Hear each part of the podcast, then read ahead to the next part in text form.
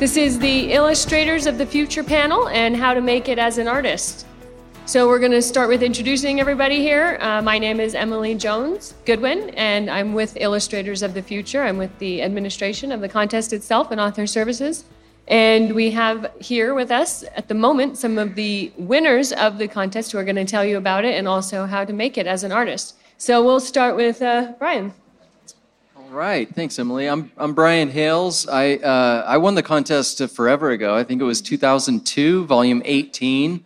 Uh, so I've got a couple of illustrations in volume 18. And, uh, and then I also illustrated one of uh, L. Ron Hubbard's short stories in volume 30, which was just a couple of years ago. I've been working full time as a full time artist, graphic designer for uh, ever since. And I've uh, been doing lots of book covers and graphic novels and comics and children's books. And illustrated novels since then. So that's me. Nice. Hi, I'm Nick Gisba. I won the contest uh, last year, this year. I'm not sure which one to use, but uh, volume 38. Um, so I have an illustration in there. And I'm currently working part time at a sign shop doing graphic design, and I'm also selling my art at conventions. And it looks like next year I'll be going full time just selling my art at shows. Nice. Um, good. Hi, I'm Colin, and I'm also winner of the 38 illustration of the future. And uh, now I'm, I'm running my own business as an illustrator. So yeah, that's, it. that's about it. All right. Thank you. I'm just going to take a moment and tell you what this um, Illustrators of the Future is. So we run an international both writing and illustration contest. It's been going for 39 years now. So it's pretty well established. And every year we publish 12 new writers and illustrators in this anthology. It's an international contest. We get entries from 175 countries, and we publish 12 writers and 12 illustrators every year in the anthology. So you just, as a, a writer, will send their writing, their story in. It's a short story, and illustrators send in three pieces, and some of the judges that actually see these um, works of art that come in, and we'll see if you recognize some of these names. We have Echo Chernik, Lazarus Chernik, Ciruelo, Diane Dillon, Bob Eggleton, Craig Elliott, Larry Elmore. You probably recognize Larry Elmore. He does all that Dungeons and Dragons original art. Brittany Jackson, she was a winner. Now she's a judge. Stephan Martiniere, Mike Perkins, Rob Prior, uh, Dan Dos Santos, Shaun Tan, Tom Wood. So those are a few of the judges. So I don't know if you recognize any of those names, but the, the work gets submitted. Your name comes off of the art, so it's completely blind judged. So it's completely fair. It's just based on merit alone. And you also get paid. Um, it's free to enter, cash prizes, $500. You also get paid for your illustration. And when somebody wins the illustration contest, um, and like I said, there are 12 winners a year, they get hired to illustrate one of the stories in the book. There's 12 color illustrations, and they go with each of the stories in the book. And then you get flown out to Hollywood for a whole week long workshop, which these, are, these guys are all going to tell you their experience with that. And um, there's a big awards event, you get your trophy, and then we send you out on book signing tours. And it's basically there to launch careers. We're trying to help and get you noticed. And that's what the Illustrators Future is about. It was created by. Ron Hubbard in the 80s, and this is literally now, this is the latest volume that came out. It's volume 38.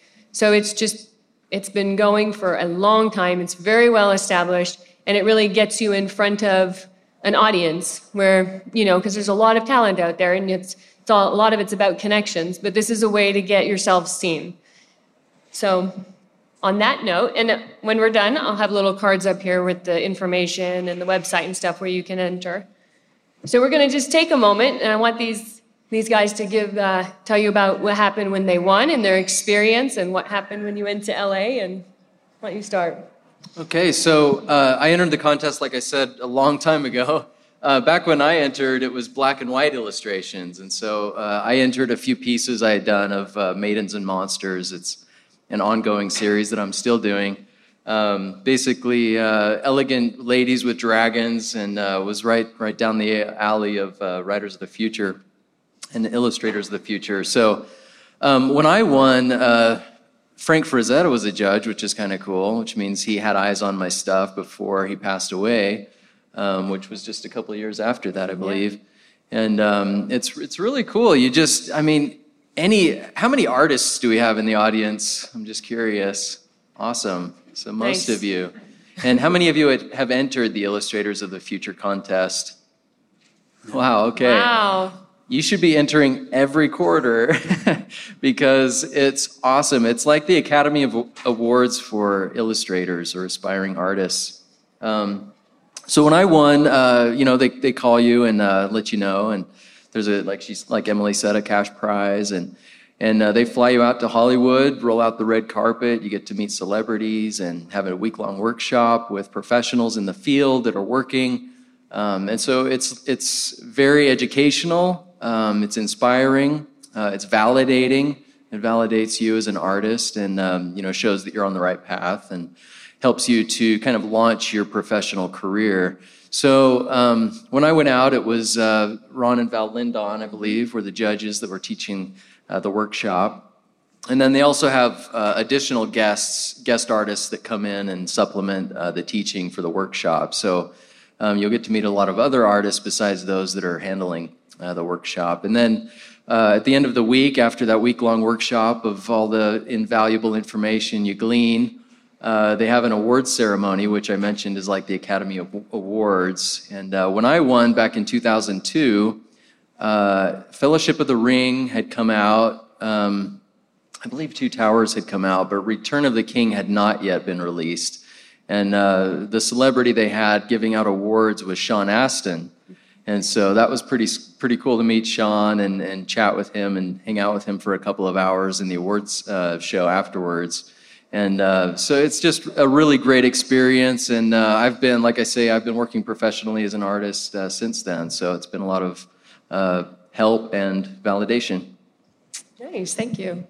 Um, in my case, uh, was uh, I got basically got a phone call, and I'm really bad about checking my messages, so I didn't hear it till like 11 at night, and I actually like called them back right away. So uh, that was that was really exciting. It was, I didn't sleep very well that night, but it was really cool. And then uh, and then it was just sort of like the next couple of weeks were a little crazy as I was finding out all the information about you know doing my illustration for the book, and because that's really the next step after you win is you do the illustration. And it was like really cool working with a more professional art director than I'd worked with before. Um, it's really really helpful. Um, so it's it definitely made improved my piece quite a bit. So yeah, that that's really good. And also it's just really fun to be out there and meet other artists that are on the same level as you. You can meet a lot of cool people. And also it's really cool to actually meet the uh, writer of your story, which I got to do so they sort of like reveal your piece to the uh, authors without telling them who did what illustration and which one it's for. So it's fun watching it walk through the room and find their illustration. It's always that was really exciting for me. Yep. Yeah, the, I remember the first time I, I got a phone call, I thought it's fraud or something. You could call me what? yeah, yeah. Uh, you know, in, the middle of nowhere, and I got a phone call and saying you win the like the the 38 illustration of the future. So, uh, and uh, then I got an email. I'm gonna uh, trying to come to the, the Los Angeles, the Hollywood, to get a ceremony, and I found that I was around at like midnight, so still a lot of people, still a lot of illustrators there I say, okay, that's, that's how the illustrator works. It's a the, it's a midnight, and they never sleep. And so, yeah. And uh, the, the good thing is about that, can I touch up my the author, and we talk a lot about like the good thing. We, we never talk about the, like the, the story. We just talk about uh, the art and our experience. That's a good thing about it. And I talk about the judges. And the judges gave me a lot of like like good, um, uh, like very helpful uh, stuff like the um, how to improve like the portfolio, how to just uh, um, combine the business and the illustration, your, your your illustration, your style together. That's a good thing for me. Yeah, that's what I learned from there. Nice. Yeah. Yeah, it's amazing. Thank you. And you've al- you've also taught Brian at the workshop, right? Yeah, yeah, yeah. Special came guest. I forgot from about. yeah, I've been out there a couple of times. Um, what's cool about um, this contest that uh, L. Ron Hubbard set up is that uh, it's sort of a family. Once you're in the club, you're in the club, and these guys treat you like royalty. Um, and so it's been fun to go out ever since. I've been, like I say, a pro- professional working artist, and so I've been uh, out a few times to Hollywood to help uh, supplement the workshop. Like I said, a lot of guest artists come and and uh, help, uh, you know, with their expertise in different areas. So yeah, that's been a good part part of it as well. Nice. Mm-hmm. Yep. Yeah, um, all right, yeah. I'd also like to add, I met Blake, who's the guy that runs all these panels from FanX there. And Yeah. like, that's actually part of why I'm at the show, like selling my art here was just because I met him and started getting organized for the show. So I've been able to do a lot more shows this year just because I went to the event. So it's been really cool. It's a lot of opportunities. Yeah. Good, all right. And so on this panel, we're going to be talking about how to make it as an illustrator. And we saw from a show of hands, there are a lot of illustrators in this room. And so what we have is we have somebody who is very well established over here, who won a long time ago, is now doing books and illustrating them and writing them.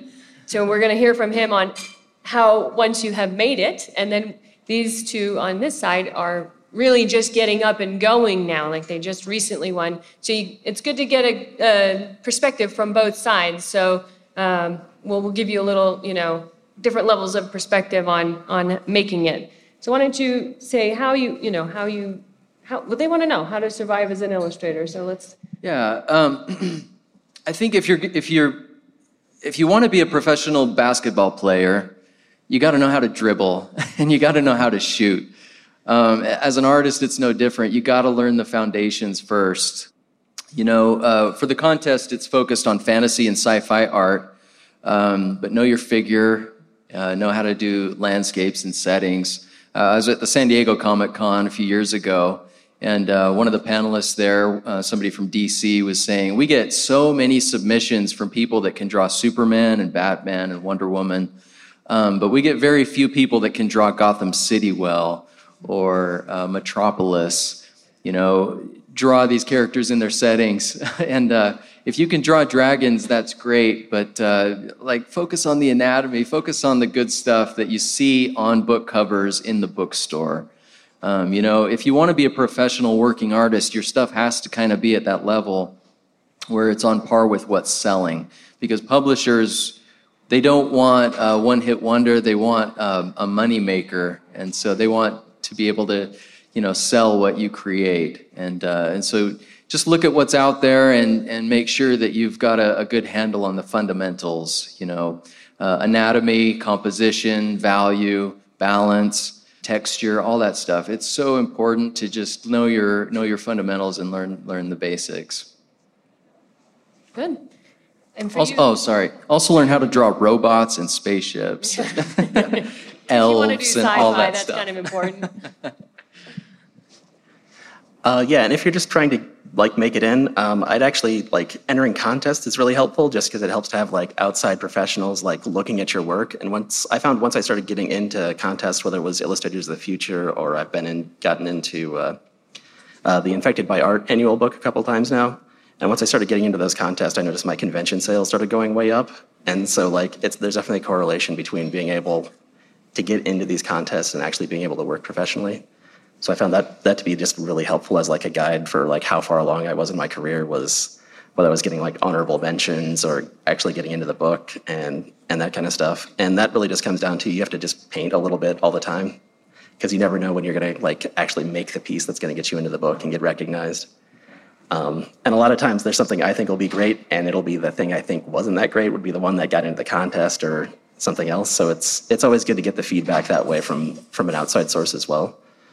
Um, and also taking online classes has been really amazing. Um, once you get to a certain level, you really not, need to start getting feedback from someone who knows what they're doing to like help improve, to like still improve quickly. Because like the the better you get at art, the harder it gets to improve on your own. Um, just because it gets harder and harder to find your own mistakes. So yeah, those are those would be my really tips right now. Um, and also, I guess conventions too. Uh, try to do small local ones. So if you're going to like go the convention route while you're selling your art at shows, it helps to like practice doing it at smaller venues before you start spending a lot of money doing these big shows. Um, so I did like a lot of small shows in Nebraska before I started doing any of these big traveling all over the country shows. And that's been like really helpful just having that experience because there's always taxes and paying for your booth and expenses for buying prints and all that kind of stuff. So it helps to know what you're doing before you have to spend a lot of money and take big financial risks to get it done. So Yeah. They don't call them starving artists for nothing. yeah, And uh, the true story just happened around me and my friend. Before I graduate, my friend said, "Okay, my illustration work is just a, it's a masterpiece. I want to. I don't want to compromise with uh, like a commercial stuff, the big business. Like business for the art is very dirty stuff. But but you know sometimes uh, it's really hard to find a balance between the business and the you like the art really art stuff. So mm, but after, after I graduated like two years to three years ago, I find it's not really important because uh, sometimes when you you really want the marketing, you have to find the market. You can, you, you can let the market find you. Yeah, if your art is really good enough and get let more people recognize you and and this, and can see your works and the galleries and the book and uh, somewhere somewhere in the street, yeah, it's gonna be it's gonna be a good thing. And I found I always talk to the, lo- the local artists, uh, includes the musician and author, and uh, even the people who work in the, the, the restaurant. They all, always find the new story, the new concept from there, because I don't think the artist is just drawing or something. The artist can be like, like like the people who clean the street or something. Yeah, it's not just don't, don't limit yourself. Just talk to someone else, and they always some they always have the best story to just uh, just give you some like, a concept, a good idea or something like that. So uh, actually, my first job actually not, isn't a job; it's a con- contract work. You just work for the the local band. Uh, Because I went to the bar and I saw the band, I heard really amazing music, and I talked to the, the the guitar player. So I can, I really like music. How about you? Do you want like the album cover or something? I say, yeah, okay, yes, let's, let, let, let's work, work together. So yeah, so I get my first pay. So All right. yeah, I designed like the, the cover of the of the mu- uh, of, of the music. So yeah, just talk talk to everybody. Just uh, don't limit it yourself. Yeah, that's a good thing. So. We know artists like to like go and draw and paint and all of that, but they're, you know, really to make it as an artist, there, there is a social side to that. You have to speak to people. So, how many of you artists out there have like social media pages and good, good. Okay, that's a good way also to uh, show your art. Uh, you might want to try keeping, you know, a lot of our artists and judges and stuff will have a, a uh, professional page as opposed to your personal page, so you can kind of keep that separate. So if you don't have a page set up, it's a good idea to set up an actual, you know, if you're an author, you do an author page, artist is an artist page, so that you can feature your stuff and keep your politics separate. It's a good tip. Or photos of your children, right? Yep. Lets you paint them. yeah. Um, I, I was just I just had a thought here. I, I don't think enough can be said for just doing the work either. Um, you know, if you want to be a filmmaker, you got to make films. If you want to be a dancer, you got to dance. And if you want to be an artist, you got to create art. Um, most of the jobs professionally that I've gotten that have been you know significant were because I just sat down and did the work. I, I wrote and illustrated my first graphic novel, uh, Dragon's Gate, and uh, it was noticed by Arcana Studios, who wanted uh, to uh, buy the, the IP. Uh, their contract wasn't great, so I turned them down, but they still hired me to illustrate one of their IPs, Continuum. And uh, illustrating that for them led to a job with American Girl, where I got to illustrate a bunch of Girl of the Year books, uh, McKenna the gymnast, and um, uh, was it Sage and I can't remember a bunch of illustrator, uh, a bunch of uh, American Girl, uh, Girl of the Years, um, and then uh, I, on my own, uh, I also wrote and illustrated a second graphic novel, Devil's Triangle, and uh, last year I just got an email uh, from a guy named William Blake Herron, um, who is the screenwriter of The Bourne Identity. And he's like, hey, I stumbled upon your graphic novel, Devil's Triangle, and uh, are the film and TV rights still available for this? And I said, yes, they are. And so he's, you know, been shopping it around to uh, his some of his friends, like Karl Gajdusek, who is a front runner on Stranger Things, and um, Scott Derrickson is doing a Bermuda Triangle feature, which was a friend of his. They share the same manager. And so he was like, Well, I don't want to step on Scott's toes, so maybe we do this as a TV series or something. So it's cool because, you know, if I hadn't just done the work, if I hadn't just written and illustrated Dragon's Gate, Devil's Triangle on my own, then I wouldn't have these other things happen. You know, it's sort of like every job you do is a stepping stone to something greater. So just do the work. Yeah.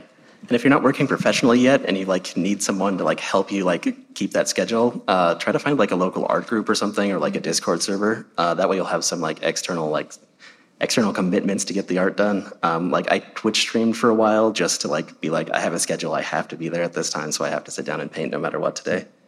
Um, and that, that actually helped me pretty pretty substantially. Was just streaming basically, you know, half hour to an hour a day, like once a and I basically did that for about seven or eight months in a row, and then I took a break and just went back to it at like basically every after a month off. You were like literally doing your art streaming live. Just streaming it live, just just to force myself to sit down and do it, because otherwise I might end up playing video games. watching. Exactly, I had a schedule. I had committed to people that I would be there, so no matter what I did, I had to turn off what I was doing and sit down and paint. So if, if you're like me and you need sort of that external thing, I'd, I'd advise like streaming or finding an art group or something like that, just so you, you have to do it because you've you've committed to it. Yeah, Yeah. sometimes uh, I'm just uh, getting uh, getting some concept from from the other the other artist. It's not just copy their works. It's not copy their just style. Just but sometimes we just just take a look at more of work and more work you can get more stuff and finally you get get it things you need and now and then they'll become your work become your style yeah and the next step you're gonna forget everything you're forget, forget everything you learn you, then you're going to create your own stuff. Yeah. That's how it works. My illustration was. Yeah. Yeah. Yeah, I think what he was saying also finding groups. I know like you get the writers and they all have writing groups and illustrators kind of they just want to go paint and draw. But it is good to connect up with others. Make sure you have good friends too. Like one important thing is not to just get discouraged. Uh, I think what I have found over the many years working with uh, illustrators is, you know, they're their own biggest critics usually. Like everybody's own work sucks the most, which, you know, you can't let that happen. Like I, I've talked to some of these like legends and they're like, oh, that guy's so much better. I'm like, what are you talking about? like, you've got like 45 covers, you know, um, and they all are bestsellers and you're amazing. So the reason why I bring that up is persistence. If it's something that you want to do and you want to be an illustrator, you want to do art, do it. And you know, if you want to get better, then get better. But it's some the persistence is what's going to get you there. Like if you continue with it and you persist and you keep going with it, you know, you you can eventually make it. Like he was saying, you know, you have to learn to dribble to play basketball. Well, you know, you the more you do it, the better you're going to get. And there's a lot of classes. There's you know now way more than in the past. There are so many more online resources for learning and so forth. But as long as you stick to it, and if that's your dream, then then um, just stay focused on that. And um, you know, even if you have to have a side job while you keep going on it, but that's a definite important part is the persistence factor. Um, I, I was I was thinking about my experience with the contest, and I, I thought, you know, one of the one of the great highlights of this is actually working with the authors, the winning authors of the contest. So when you win, they hire you to illustrate one of the winning short stories in the contest. And I was I was lucky enough uh, the year I won to be able to illustrate two of the stories. So I, I illustrated the the one that won the grand prize, "Eating, Drinking, Walking," uh, which is a great sh- short story. And uh, they asked me to also illustrate uh, Nnedi Okorafor's story. I think it was called "The Wind Seekers," and a really really very conceptual, really cool visual story. Uh, and so it, it's a cool opportunity because you get um, not only do you win with your portfolio pieces, but you also get a professional job that's paid uh, on top of it, um, and not to mention the, the prize money for the winners of the contest. So uh, it's cool because you get that working experience when you win as a quarterly winner to illustrate one of the short stories. And that's a good skill to have as well as a working professional artist, is to be able to get a script or a story or even an outline from an art director or an, uh, an editor or publisher and be able to kind of give them what they're looking for. I, uh, I was in New York City uh, in 2002. Uh, I was doing an internship at the Society of Illustrators in New York. And um, uh, Scott, who uh, ran the, the society at the time, he had a good friend that was this really prominent uh, children's book agent and uh, he had me put up my portfolio while I was there, and I helped with the, you know, setting up the galleries and things. And um, they had visiting art directors and filmmakers and artists all the time coming into the the fourth floor restaurant. And uh, anyway, he said, you know what, uh, you should you should meet with this agent, this children's book agent um, that I'm good friends with.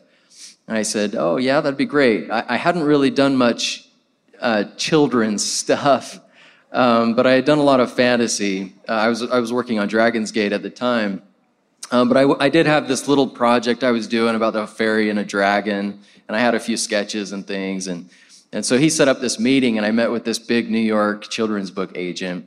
And um, I, I, I, sort of like hid my Dragon's Gate stuff behind me, and I had my little children's book sketches because she was a children's book agent. And so she, she sat down with me, and she was very polite. And um, she's like, I like your stuff. I saw a few pieces uh, that they showed me. And um, I said, This is my children's book. And I kind of told her the concept for the story, and I'd written, I'd written it out, but it hadn't really been edited. And she's like, "These are good. The concept's okay. It's it's uh, it's not fleshed out, is it?" And I said, "No, not really." And she looked behind me, and she saw my Dragon's Gate stuff. She's like, "What's that?" And I said, "Oh, that's just a graphic novel I'm working on." And she said, "Let me see it." And so I showed that to her. She and she she was flipping through. She's like, "This is what you need to do." And I was like, "No, she's a children's book agent. She's, you know." So but she recognized, you know, people people recognize what you're passionate about, and uh, you should focus on that because you'll always do your best work if it's something that you love and that you're passionate about. You you can try to fool people and fool clients and stuff, but they know um, the quality is going to be where your heart is. Yeah, so true. All right, so we're gonna we have about 20 minutes left, so uh, we're going to open it up for questions because that usually ends up taking a while. So if you have questions, you can just come up to the microphone here and ask anyone up here. Uh, yeah, um, I'm Kat Nelson, uh, CK Nelson Fine Art. I was just curious. So in submitting for the contest, um, because I primarily focus on landscapes, would it be beneficial for me to spend some time working on figures? Um, I didn't have a single figure in any of the art I submitted. So I do mostly uh, space art and stuff too. So yeah, I submitted one with like ships on the sea, a big spaceship over a planet, and like a little sort of like giant space worm sort of headed towards like a gas giant space station kind of thing. So, so no. I, I would say it's important for every artist to learn the figure, even if you're doing landscapes, because the figure is a landscape. Um, you know, if you if you attend life drawing classes, you'll you'll learn that drawing the figure is just like drawing mountains and valleys and deserts and jungles. Um, it becomes a matter of shapes and structure, uh, proportion, all that stuff. It's all important. And chances are, if you won the contest, the short story you receive is going to contain figures. There will be characters in these stories. So I would say yes. Yeah. Um, do you guys have any tips on getting over art block? Getting over art block, uh, yeah, I use a lot of like, I'll do like black and white abstract art and try to find a composition in that abstract art. Um, it's not as good because I still have art block, but generally once I start doing that, I'll get over it. And I'll also try giving myself a break where I just won't worry about making art for a few days and just take a break because sometimes I'm starting to burn out or something and I need those days off to like sort of recover basically. Um, but yeah, just try like try using different methods to get started or switching media. So if you're doing digital, try like doing some traditional sketching or something like that. Help yourself get started. Yeah, I, I would just tell one of your friends to sit down, pull out a piece of paper, and start sketching them.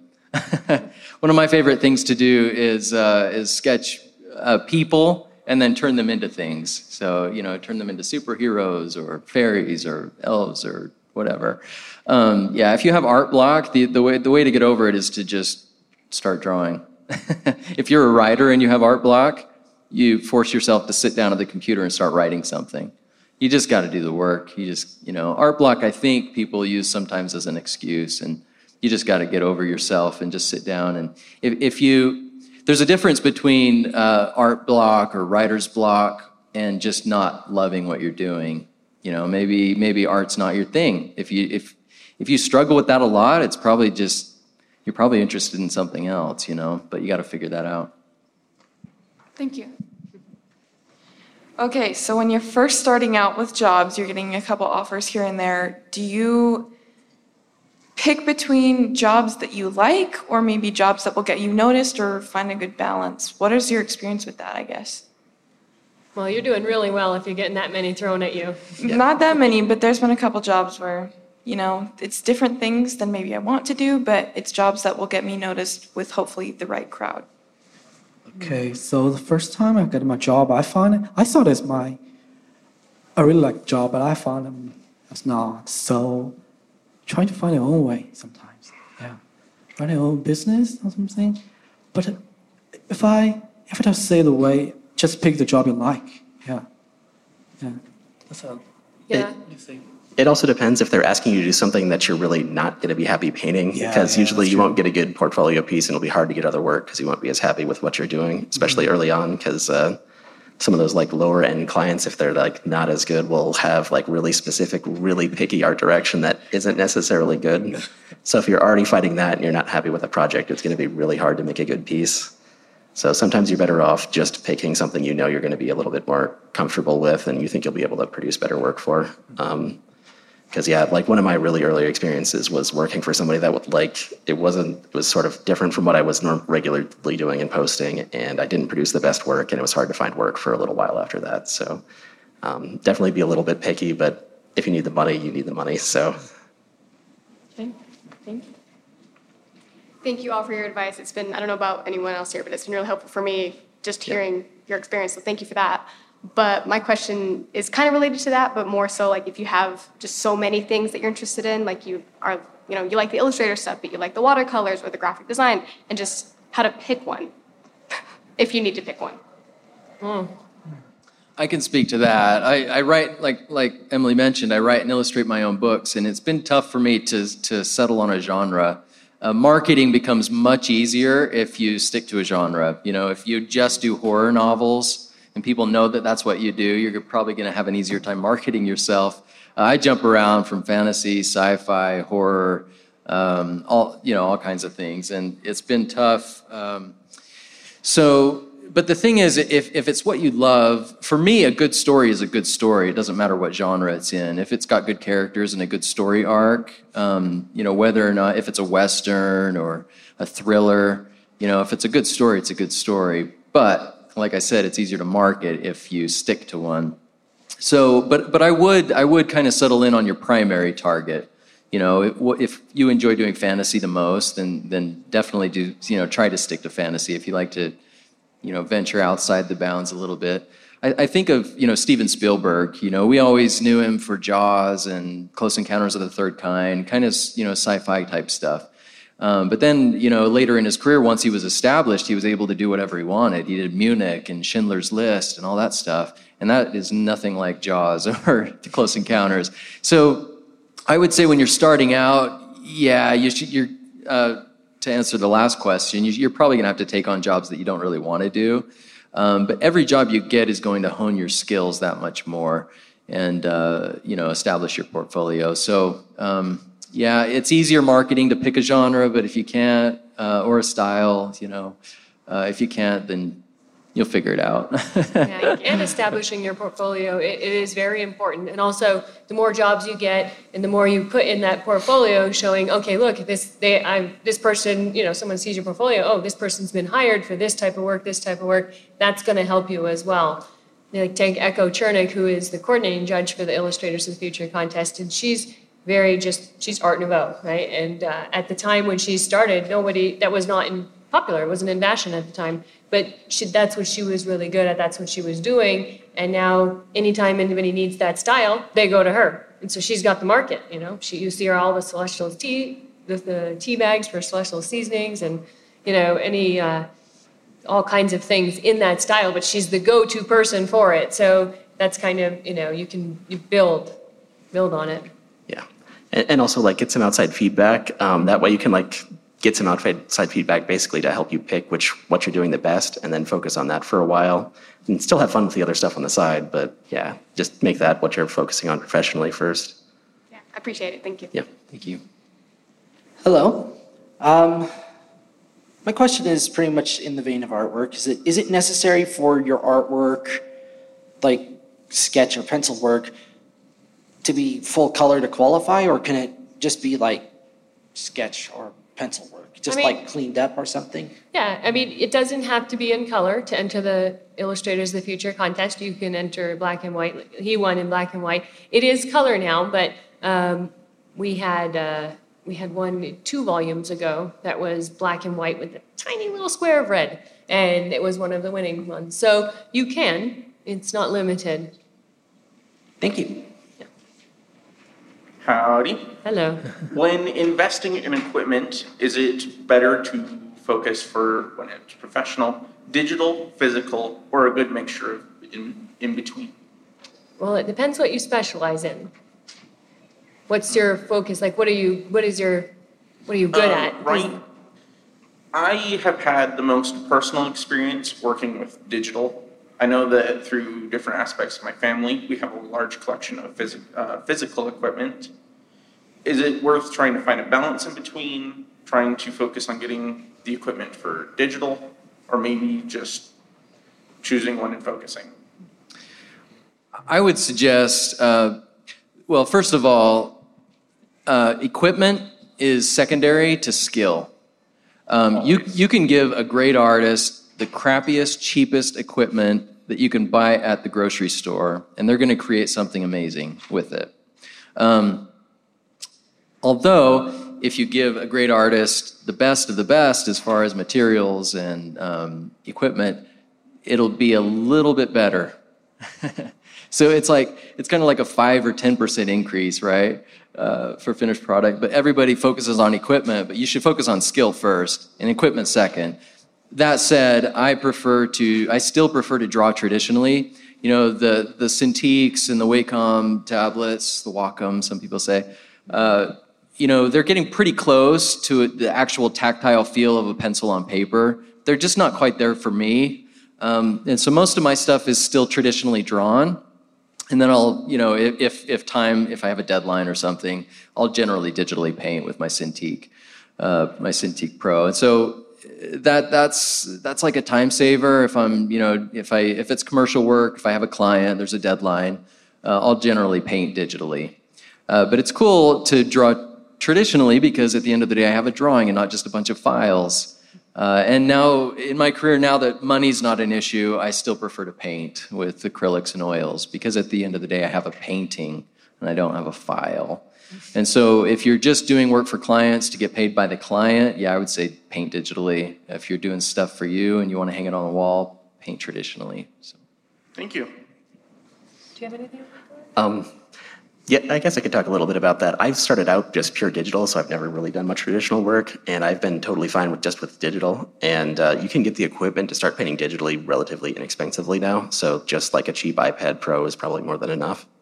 Um, and you can also build like those little mini PCs if you're willing to build one yourself. For uh, I haven't looked at the prices since the pandemic, but probably six or seven hundred dollars at this point for something that'll run Photoshop really well, and then maybe another couple hundred dollars on a tablet monitor.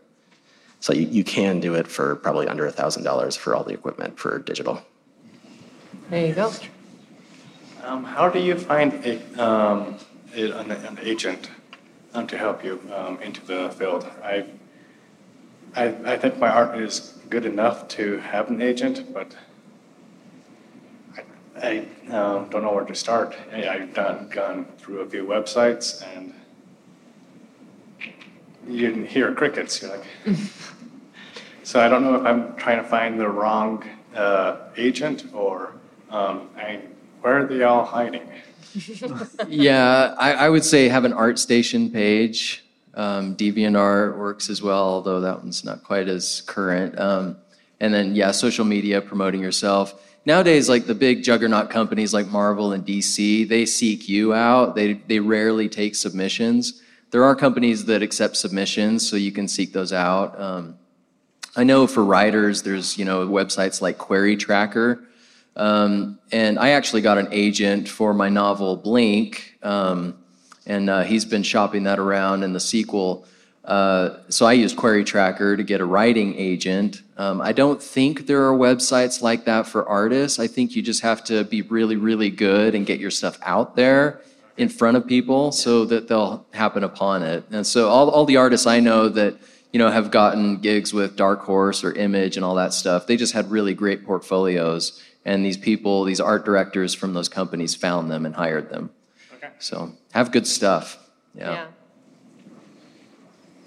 Um, so a lot of my professors in college had a really negative view of fan art, but then obviously you come somewhere like FanX and a bunch of people have a career creating fan art. I'm just curious about when you're creating personal work, is it generally things that you're coming up with your own things, or are you drawing other character, characters from, you know, different other people's work, or how, what's your relationship with fan art in general?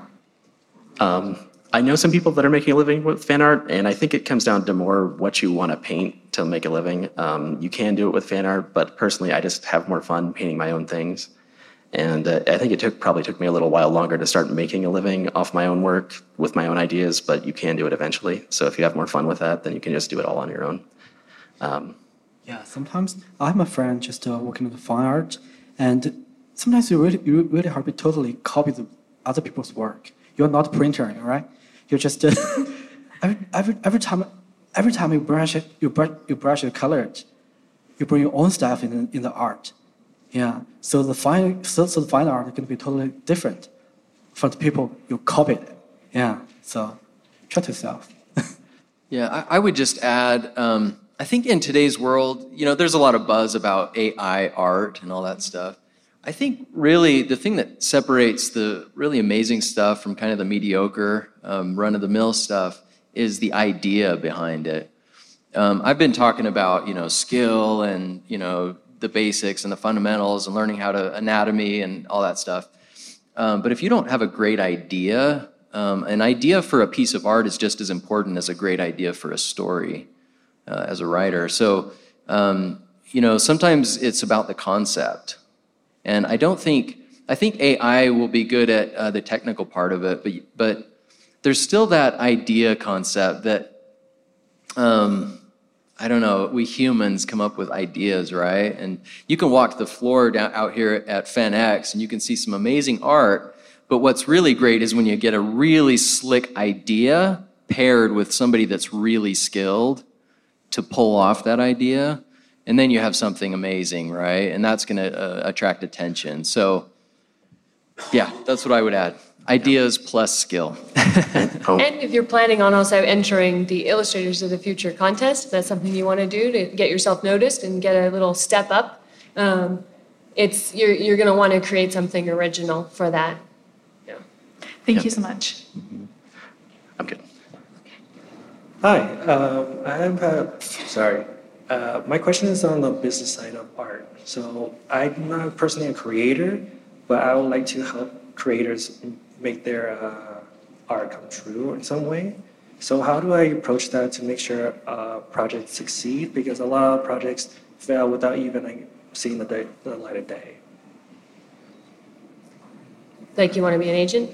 Uh, sort of, but also just like like I went to school for marketing, so like Oh, I wanted okay. to see how to approach it and how to keep the momentum going in the project. Are, are you building a website? Uh, eventually, but I'm just currently just working to get money. Okay. Yeah, it seems like you're going to want to do a lot of networking. Probably building a website is a good idea. And then also coming to conventions, you're going to have to network. You're going to have to meet people in order to do that. You're going to have to be reaching out, um, social media, website, build an email list. That's another thing that's important is um, making, you know, when you when you're going out, uh, you're showing your work. Let's say you're going to a convention, big, small, whatever. Uh, building an email list is important. Um, you know, uh, getting fans because uh, the larger, you know, a lot of our judges have that, you know, and when something new comes and some new project or something, you know, let's say you want to do a Kickstarter one day or whatever, um, having an email list so you can email the fans and a growing fan base is going to be helpful as well. Um, yeah, I guess if you're looking for something, it'd be uh, some of the hardest things to do, like with marketing as an artist, is like just constantly writing the emails. So if you were to create a service that would like save the artist time, where they could send you an image and like a little bit, and like you could like basically finalize like social media posts and take care of that for them. So basically, you'd manage their social media. I think that would probably be the most helpful marketing thing as an artist. Because just in personal experience, like if I'm busy painting and busy trying to like do taxes and run the business and that, sometimes that marketing element will fall through the cracks. Right. So that I would, I would, oh, sorry.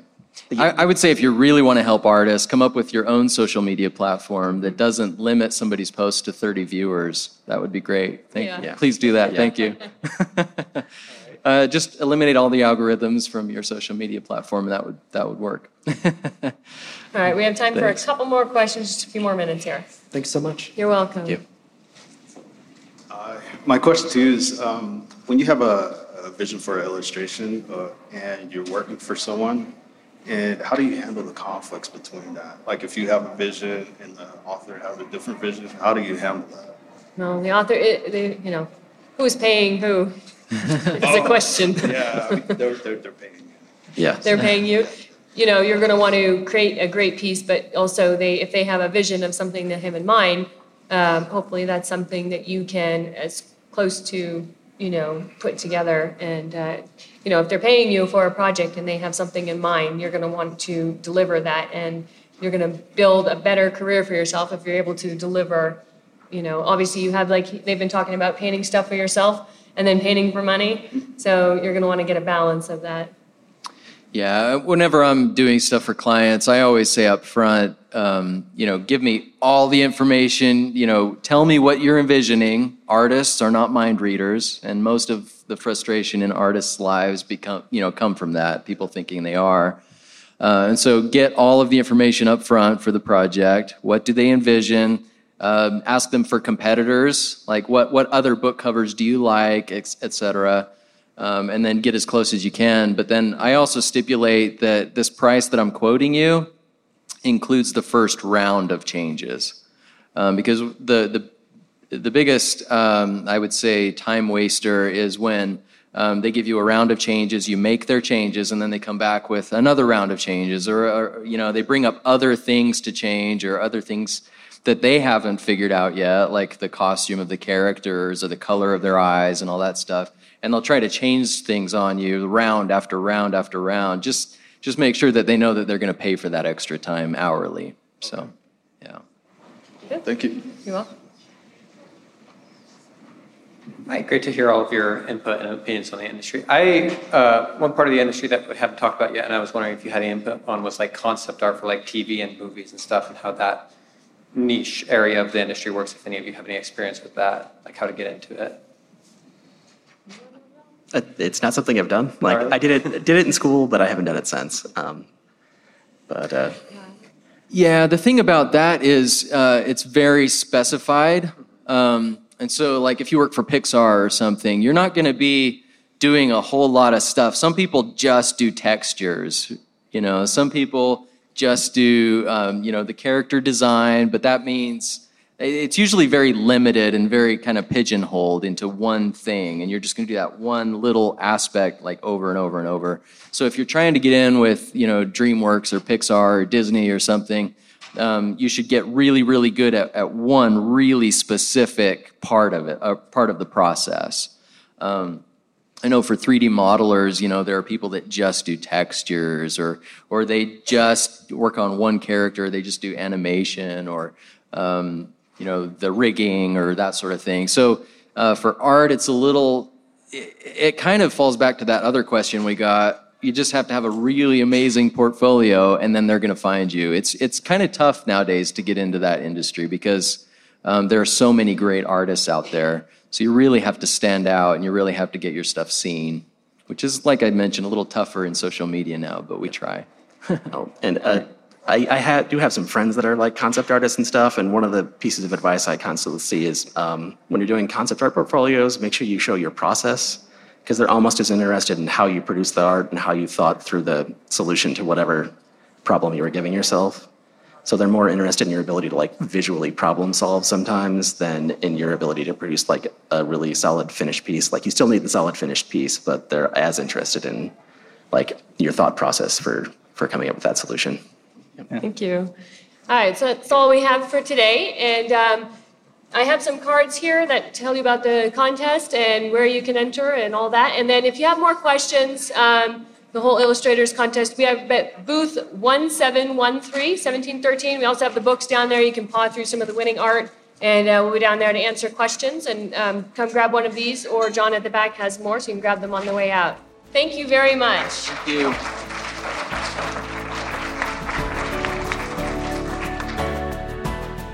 Well, thank you very much, Emily Goodwin, Brian Hailes, Nick Jizba, and Colin Zhang. And thank you for listening. Subscribe to the Writers of the Future podcast wherever you get your podcasts. We've also been syndicated on the United Public Radio Network, where you can find these podcasts as well. I also want to thank Carnation for sponsoring the show. Their sponsorship and their belief in this podcast is very much appreciated.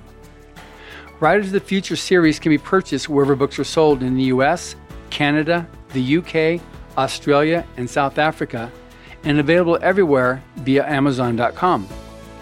Writers and Illustrators of the Future are contests created by. Ron Hubbard to provide a means for the aspiring writer and artist to be seen and acknowledged. It is free to enter and open to amateur short story writers and artists of science fiction or fantasy. Again, thank you very much. Salt Lake City FanX.